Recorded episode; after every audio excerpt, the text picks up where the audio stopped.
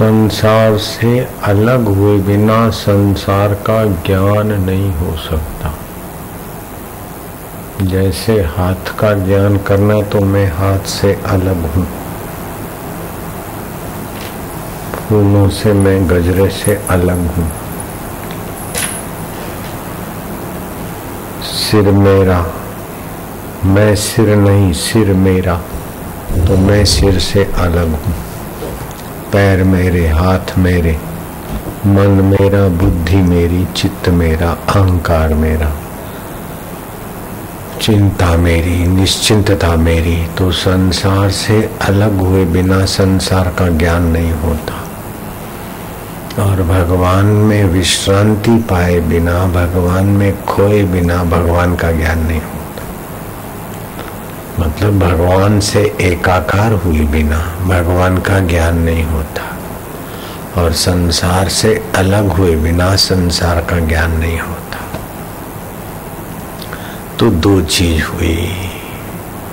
एक हुआ एकत्व वाला और दूसरा हुआ द्वैत वाला।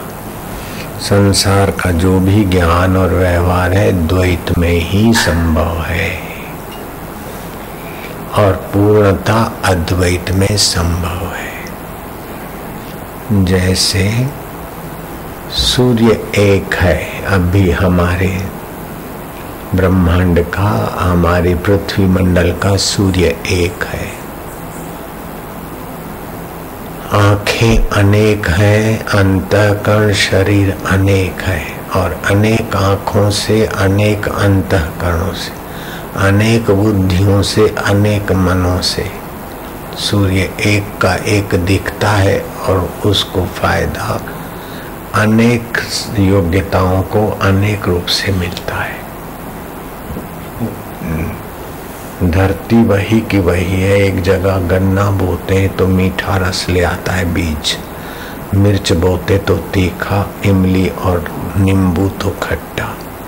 ऐसे अलग अलग वस्तुएँ बोते हैं तो बीज के संस्कार, सूर्य के किरण वही, पानी वही, धरती वही, लेकिन बीजों के संस्कार उसमें से अपना अपना ले लेते ऐसे ही परमात्मा सत्ता वही की वही है। लेकिन हमारे सूक्ष्म शरीर की जो वासना है, भावना है, मान्यताएँ हैं, आकर्षण है उसमें से उसी प्रकार का ले लेके ये लीला में प्रवृत्त हो रहे बोले, मेरा तो घर गिर गया, मेरा तो फलाना घाटा पड़ गया, मेरा तो फलाना हो गया। तो अब उसकी चिंता में नींद नहीं आती। अरे भाई, घर गिर गया, अथवा घाटा हो गया या पैसा चला गया। एक दिन शरीर चला जाएगा, बेटे। शरीर चला जाएगा, ये पक्की बात है। और ईश्वर से तुम अलग, ईश्वर से तुम भिन्न, ईश्वर से तुम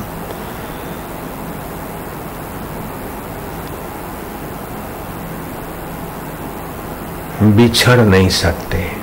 शरीर के साथ सदा रह नहीं सकते। कोई रह सकता है शरीर के साथ? सदा कोई पत्नी के साथ रह सकता है? पति के साथ? घर, मकान या माहौल के साथ सदा रह सकता है? कोई नहीं रह सकता। लेकिन अपने आत्म चैतन्य से कभी कोई अलग हो सकता है? नहीं हो सकता है। जिससे आप अलग नहीं हो सकते, वह है आत्मा परमात्मा।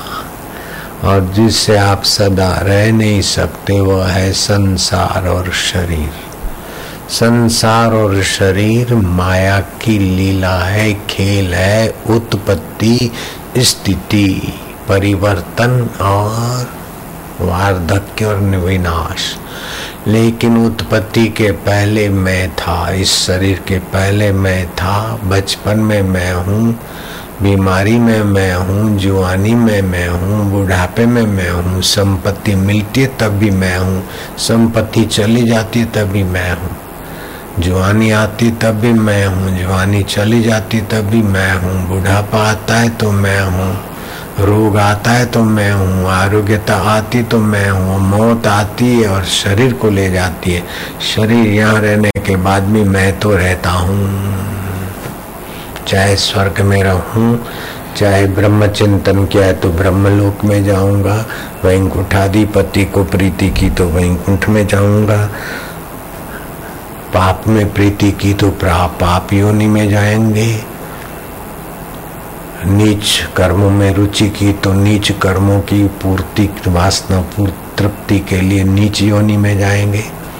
जो अति कामी होता है, सेक्सी होता है तो बकरे और भूड की योनि में जाएगा। मांसाहारी होता तो शेर अथवा दूसरे मांस खाने वाले प्राणियों की योनि में जाएगा। तो इस प्रकार कर्म की गति के अनुसार तो जीवात्मा तो रहेगा ना। अच्छी योनि में जाए, बुरी योनि में जाए, लेकिन वो नित्य है। चेतन विमल सहज सुख राशि।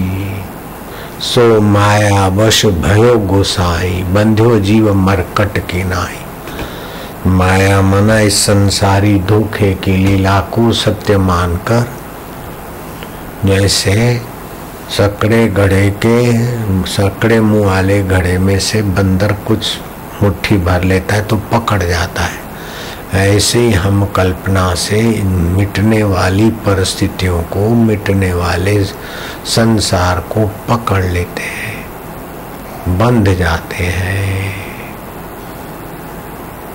गया सो गया, जो धन गया सो गया, जो वावई गई सो गई, जो निंदा गई सो गई, जो मित्र या पड़ोसी, पति या पत्नी, हमें रिश्तेदार गए सो गए, लेकिन याद कर कर के शोक की आग जलाकर हम अपने आप को उसमें स्वाह करते रहते जैसे पतंगिया दिए में अपने को जलाता है, ऐसे बीती हुई दुखद बातों को याद करके हम शोक की अग्नि बनाकर तपते रहते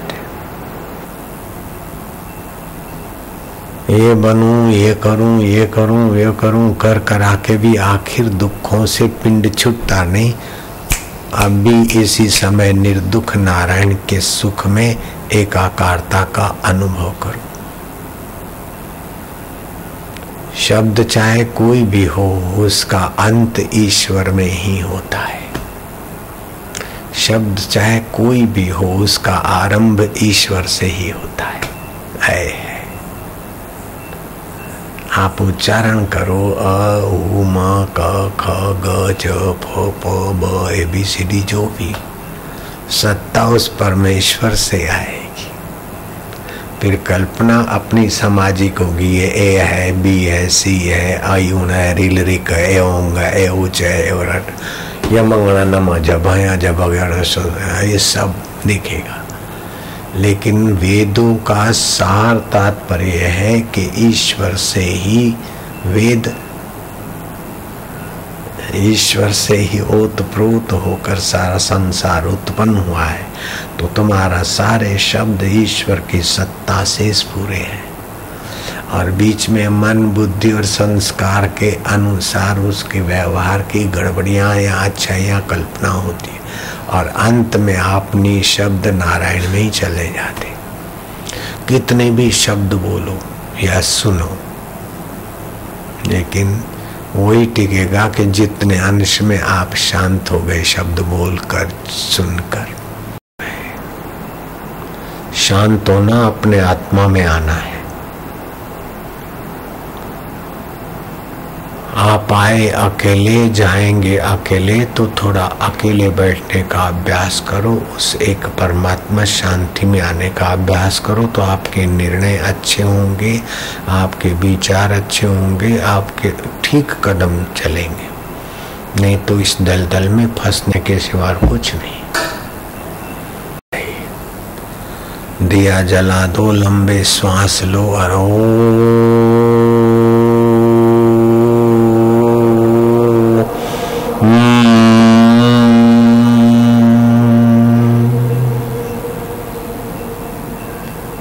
हरि ओम्।